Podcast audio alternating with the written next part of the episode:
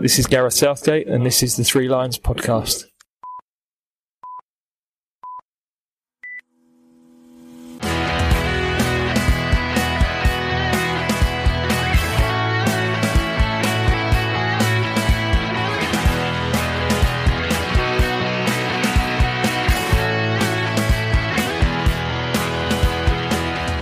Hello and welcome to the Three Lions podcast. My name is Russell Osborne and this is an independent England football supporters podcast. I hope I find you well. Once again, this time we'll be looking at the Lionesses this episode. I'll soon be joined by the Evening Standard's Dom Smith as we look back on Austria and Italy, of which I'm sure you know the results of.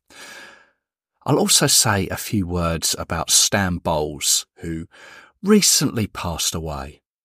Now, to start with this episode, and before I speak with Dom, when Grace Clinton scored her debut goal against Austria, took me back to the episode I did back in November 2021, where I looked at the senior men and all those who had scored on their senior debuts. Still there if you want to listen to it. But once I started thinking about it, I needed to go down the rabbit hole. I needed to scratch that itch. I needed to do something similar for the Lionesses or the England women. So I have a bit of research on England football online and going through some of my old programs, YouTube as well. I think I've found the vast majority of women who have scored for England in their first game. There may be a couple more, I can't be 100% sure what with the maybe lack of information in some places. But let's start at the beginning. England women's first ever official international was back in November 1972. It was away to Scotland, a game they won 3-2 after being 2-0 down. It was a game with three different goal scorers. So there are our first three debutant goal scorers for the England women.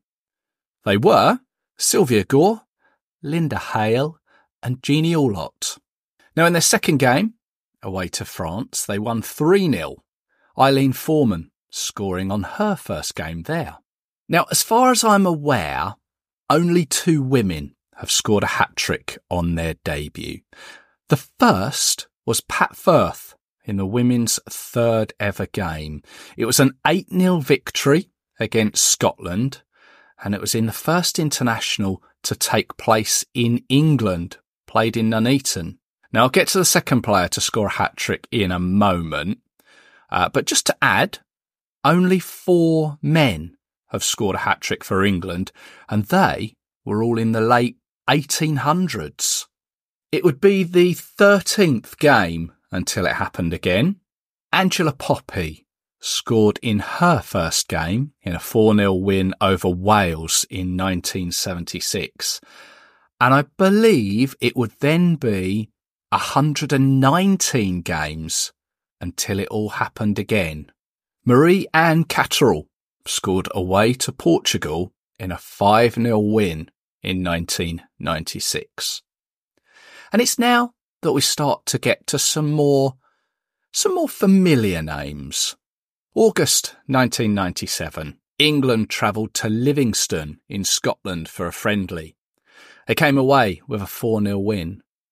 Two goals from Kerry Davis, one from Sammy Britton, then Arsenal's Rachel Yankey scored the first of her 19 goals in a career that stretched for 129 caps.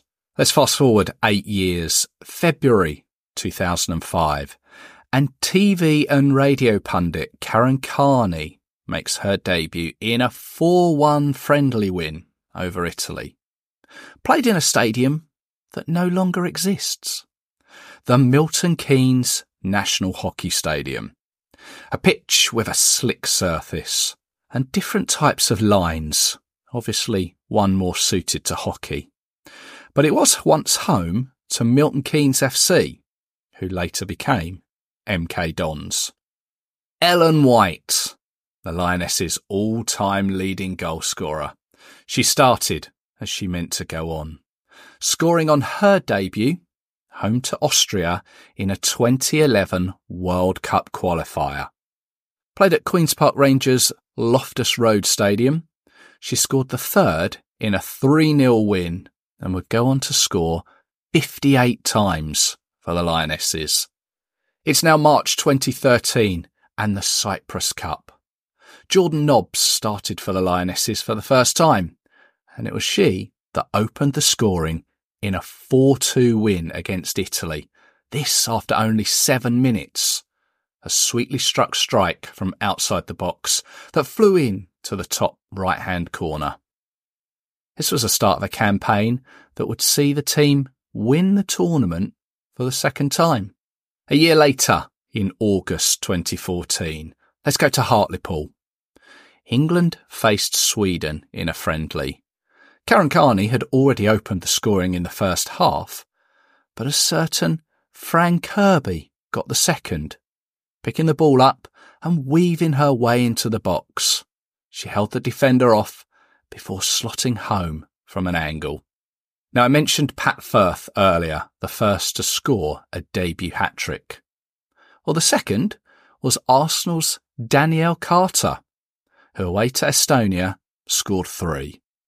It was also a match where Izzy Christiansen scored on her first game too. Carter with a through ball to Jess Clarke, who's played on side. Her shot blocked. She lifts the ball back into the danger area. Dan Carter with the strike. England open their account on just two minutes. Carter scoring on her senior debut. Davison with another surge of pace. It's her evening, this one. She pulls the ball back in towards Carter. Potter with the follow up. The ball couldn't find a way through. But it does now. What a strike from Izzy Christiansen on her debut. That's the pick of the bunch. She tees it up, crosses in the ball towards Carter, who first time strokes it past Getter Laar, two goals on her debut, and she runs over to celebrate with the provider, White. Christiansen forward to Carter, who shows good strength there to turn. Well, that's the way to seal off a hat trick. A sweet strike from the Arsenal ladies forward, a hat trick on her debut, and it's Estonia nil, England eight. It's September 2018 now. The Lionesses are away to Kazakhstan in a 2019 World Cup qualifier. With England already cruising at 3 0 on 66 minutes, Lucy Staniforth scores her first goal in her first game. Even though it's only less than six years ago, it's incredible that there doesn't seem to be any footage of this particular game, so I can't even describe it to you, other than the, the BBC report it as a low strike. Austria appear to be a popular opponent for our players to score against in their debut. I've already mentioned Ellen White, and you'll know one of our most recent games. But back in 2018, the girls travelled to Vienna for a friendly, a game where two players would open their accounts in their first game. Nice drop of the shoulder by Karen Carney. Oh, Duggan. It's a mess. of Ubogagu! On her debut! Takes full advantage of a terrible defensive mix up in the Austrian back line. And what a dream start to her England career for Chioma Ubogagu. Parris, Stanway's there. Here is Georgia Stanway! What a goal. Beautifully worked.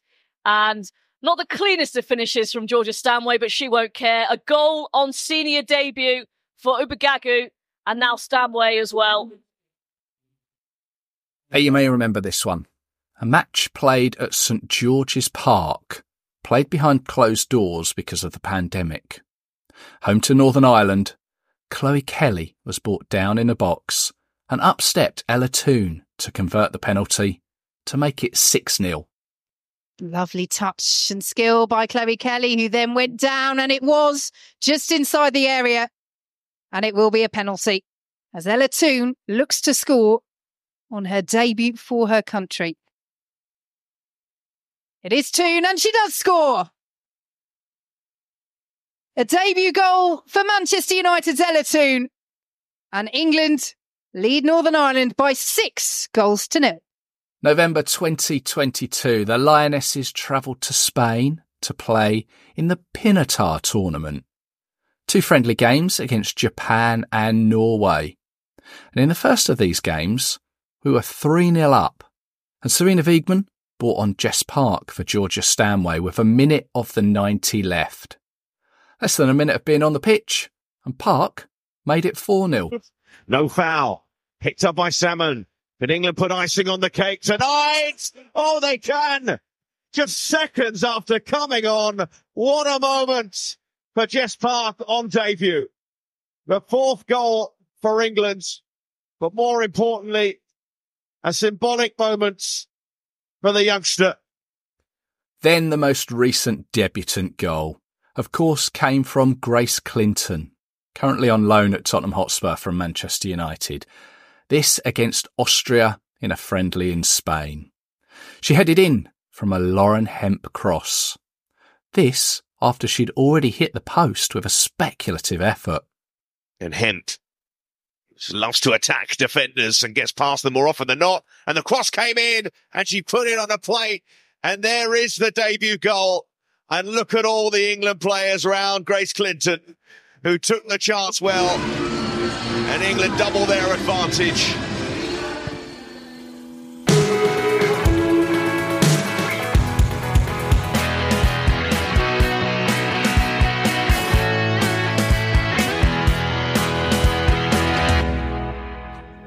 Let's welcome Dom Smith back to the show. Hi, Dom. Hello, how you doing? I'm very well, thank you. Dom Smith from the Evening Standard. We are we're talking Lionesses. Austria 7-2 and Italy 5-1. Now, I've I've thought about these games a fair bit, trying to to work out the positives and the negatives of it all. And and I'm aware that the quantity of the opponents available um, because other teams were in action because of the the Nations League. Um, I just kind of felt that the the quality of these opponents um, didn't really test us so much. Um, that was maybe my negative. There are um, positives um, to mention, which which I'd like to to speak about as well. But what what was your overall take on the the two games? Yeah, similar. I think similarly surprised that Austria and Italy just didn't seem to have that the same cutting edge that England did. I mean, it was only you know two uh, one and a half years ago that England played Austria in the opening game of the Euros, and Austria yeah. were a very decent team. And of course, that that tournament was bookended by qualification for the World Cup, in which we also had Austria in our group and found it difficult to beat them. I think there was a general feeling at the time that they were one of the the, the most um, you know underrated teams in in Europe, really. And we played Italy in the Arnold Clark Cup last year and won two one in a very tight game at Coventry. But this was not like that, was it? It was oh. it was uh, floodgates were open for England, and uh, yeah, what was it? Twelve goals in two games. I mean, that's impressive against any opposition, let alone you know sort of B string nations who um, really should have been putting up more of a fight against England. It, I think certainly when the fixtures came out, I think we were we understood because everyone else seemed to have quite important games this month that it wasn't going to be possible to play um, the very elite. That said, um, you know these two nations are not miles off it. No, they uh, they were quite far off it, weren't they? That's yeah, I mean, yeah. I mean, Austria. I, I, mean, if you take the the FIFA rankings, and, and that's what I've got to go on. Uh, Austria are seventeenth, and, and Italy are fourteenth, and I believe we are fourth at this moment in time. Um, obviously, within the FIFA rankings, there are uh, American teams, um, South American as well. So that sort of divides it all up a bit. But in amongst there are your Nations League finalists, Spain, um, Netherlands, Germany, France as well. Which to me, then I think, well, there is still a quite a division within the European game between sort of maybe uh, wherever we are and the the Nations League finalists to the likes of Austria and Italy. Yeah. Um, and these these two games, we th- there's plenty of positives to take for us. We played really well. We we blooded um, a couple of new players um, and and tried and, um, a couple of new things out, but it just felt that Italy and Austria, uh, Austria didn't take it as seriously as as we did. Would would that be fair? I mean, we don't know ultimately how seriously they were taking it because we can't speak to them about it, but it did look like that. Yes, I mean, England have been good in both the men's and the women's, um, you know, sections in recent years at being constantly on it. And I know that only the the women have have got a trophy to show for that, but um, yeah, and they got to the final last year. You know, they, they've they've been right at the forefront of the women's game, but that's that's not necessarily because they've got a, a wealth of talent way beyond other nations. They, they they've been just very diligent in how they've taken to each match, no matter the competition. And admittedly, they've got a very good manager. Um, but yeah, I mean, Austria and Italy are two nations who can play as well as England on their day, but didn't have their day, and and, and England made them look very, very um, limited opposition indeed, which we know that that, that then neither of them are. Mm-hmm. Yeah. Well, onto the onto the more positive side of things, the the the team or the squad that Sarina selected, um, the vast majority of them got some game time. In fact, I think it was only uh, Fran Kirby came. Uh, she withdrew after I think she got injured in the warm up against Austria, and, and the only other player um, who I don't think took to the pitch was goalkeeper Khiara Keating, which which was a bit of a shame. Um, but it did mean that we got to see the likes of um, Esme Morgan got some good game time in the Austria game. Uh, Grace Clinton, of course, we we need to talk about. Maya Le um, played in that first one as well. The, the second game, uh, Millie Turner came in as well. So this really was a, uh, an opportunity for Sarina to take a, a, good look at some of these players that hopefully are going to take us forward to the Euros next year. Absolutely, and uh, I'm sure we'll talk about about some of them, including. I mean, I mean, it's, it's important to say that these are very experienced players in the WSL. You know, we talk about blooding them for England, and you're absolutely right. But they're players who've you know, have been performing. Millie Turner, you know, is a good example of this. Has been performing in the WSL for years, so mm. um, you know, deserves her chance and and did well.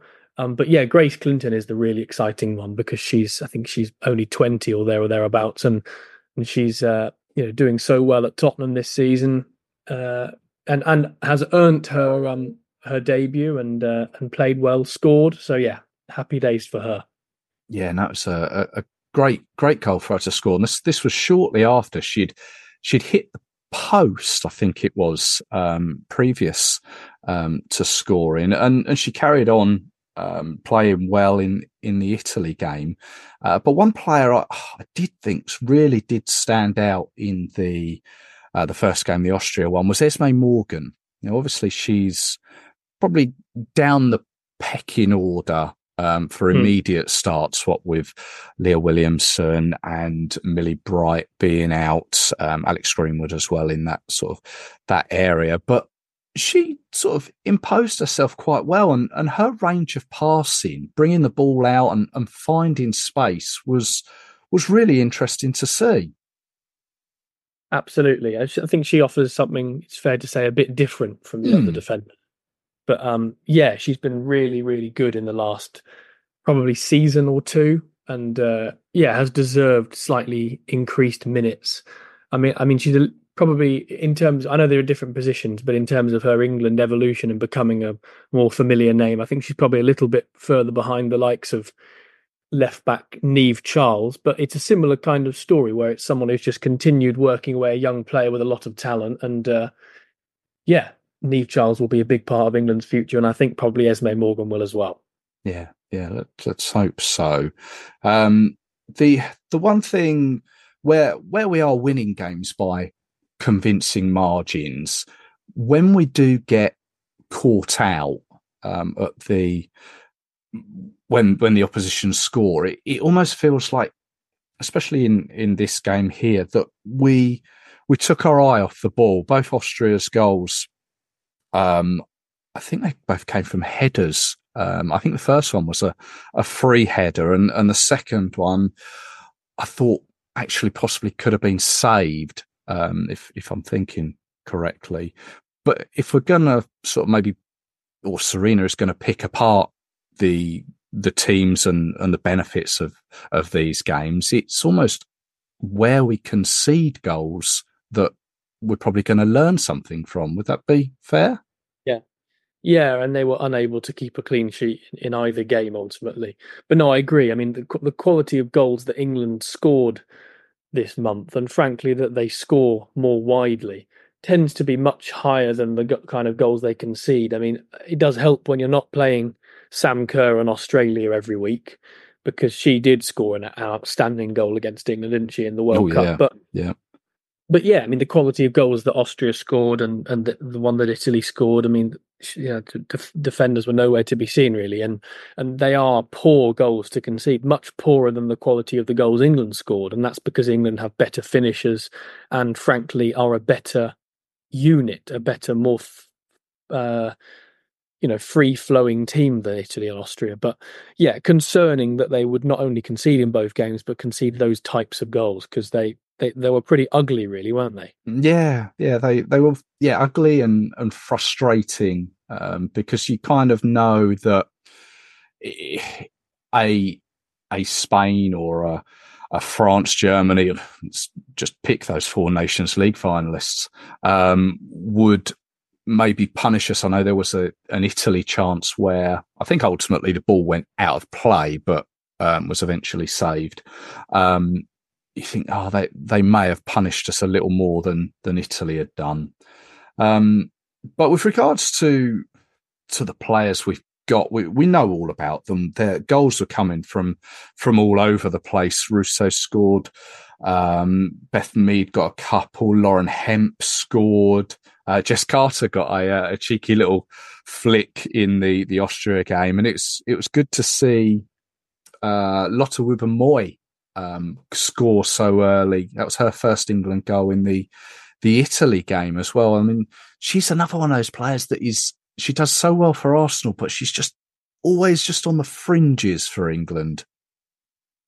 Yes, she is because the players above her are, you know, have have, have had esteemed international careers and are at the moment slightly better players. But the positive thing for you know a lot of Moy type figure is that actually she's playing in a position where there aren't a huge number of players above her. It's mm. just as I say that they are of a slightly higher level at the moment. Um, but she, you know, she she took her goal well. Um, it went down in the second minute. I would have quite liked it to say first minute because I think it was before the turn of the, the turn of the minute. Um, oh right, ex- excellent header. Um, you know, with her back to goal, yeah. and she's such a composed player out from the back as well, isn't she? She so I think she's an England player who has been unlucky not to have more opportunities in recent uh, I don't know months and years really, but um, you know she's always there or thereabouts. She's as you say, she's very calm and composed, um, and an important person and player for Arsenal. Um, but yeah, I mean, you know, it's difficult when you've got Millie Bright and Leah Williamson and, and Alex Greenwood are the notable three, really. Although Alex Greenwood doesn't always play at centre back, you know, th- th- those are players who are, you know, there's only three of them, but they are all better at the moment than a lot of more, and so it's difficult for her to to get a look in certainly into the starting lineup. Yeah, she's kind of one of those players that you know, if if selected, if if on the pitch or or even just in and around the camp is is one of those sort of players that I, th- I get the impression will will always come on, do a job for you, and and has just got a smile on her face all around the place as well. I think one of those. Yeah. Almost a feel good player for looking in from the outside. Um, but going forwards now, the the the European Championship qualification has has changed slightly, which I'm I'm sure you're aware of. There's I guess there's a chance that we could draw uh, maybe even both of Austria and Italy again in in European qualification. Um, I th- I think that could happen. Is that right? Yeah, and I think it's very good that it's been made more competitive. I mean, people who are fans of a team winning 10, 20 nil will be upset, but realistically, that doesn't help anyone, to be No. honest. So, um, yeah, uh, it's uh, it's a good move, and it will mean that England play more competitive games, assuming, of course, that their opponents put in slightly better showings than they did this month, because it was uh, it was easy for England. Really, I mean, you don't want to use that that word in sport, but um, I think Austria and Italy would have would have expected themselves to have put on a much better showings than they did. Um, but but broadly speaking, they are di- more difficult teams to to beat than the Luxembourgs and North Macedonias um, that England came up against last time out. So and Latvia, of course, who were the team Yeah. that lost twenty 0 So um, yeah, can only be a good thing. Um, it's exciting that the Euros qualifiers are just round the corner now, and this was about as good an audition for them as as could really have been imagined. Apart, of course, from the you know the fact of conceding in both games. Yeah, yeah, good good point. Yeah, I think it's April April and May, I believe, is is when those first rounds of, of Euro qualification games come round. And I've I got a funny feeling it's the eighth of March that the draw is made. Don't quote me on that. I will uh, I will I think I mentioned it on the preview episode, but it's it's certainly coming up soon as to as to whom we will face. Um, with regards to yourself, just something I noticed. You've been a year now at the the Evening Standard. I have indeed, yes. Well spotted. Yeah, congratulations. Gone quickly. Still enjoying it. Gone quickly, yes. Still enjoying it, De- definitely yes. So, um, yeah, yeah. As you say, sometimes you know time flies when you're having fun. Um, yeah, really enjoying it still. Amazing stuff. Amazing. Well, as I say, those um, those qualifiers will be coming around very soon, and maybe we can catch up again and, and dissect them there. I'll agree to it if England can uh, put on as rampant a, a, a selection of performances that they did here. That, that that's the uh, condition on which I will speak to you again. Well, let's let's see if Dom joins us. nice one. Thanks for your time. Thanks again.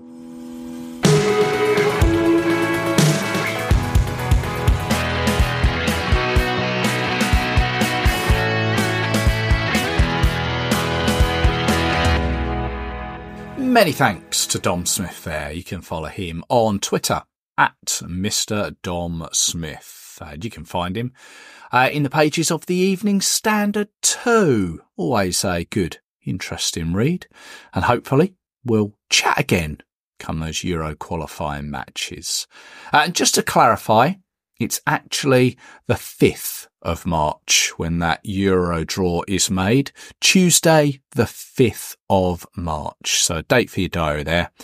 Uh, get ready to hit Skyscanner for your away days and requesting some holiday leave. Uh, something that I did mean to mention as well as a positive uh, was the collaboration with the under 23s for that trip to Spain.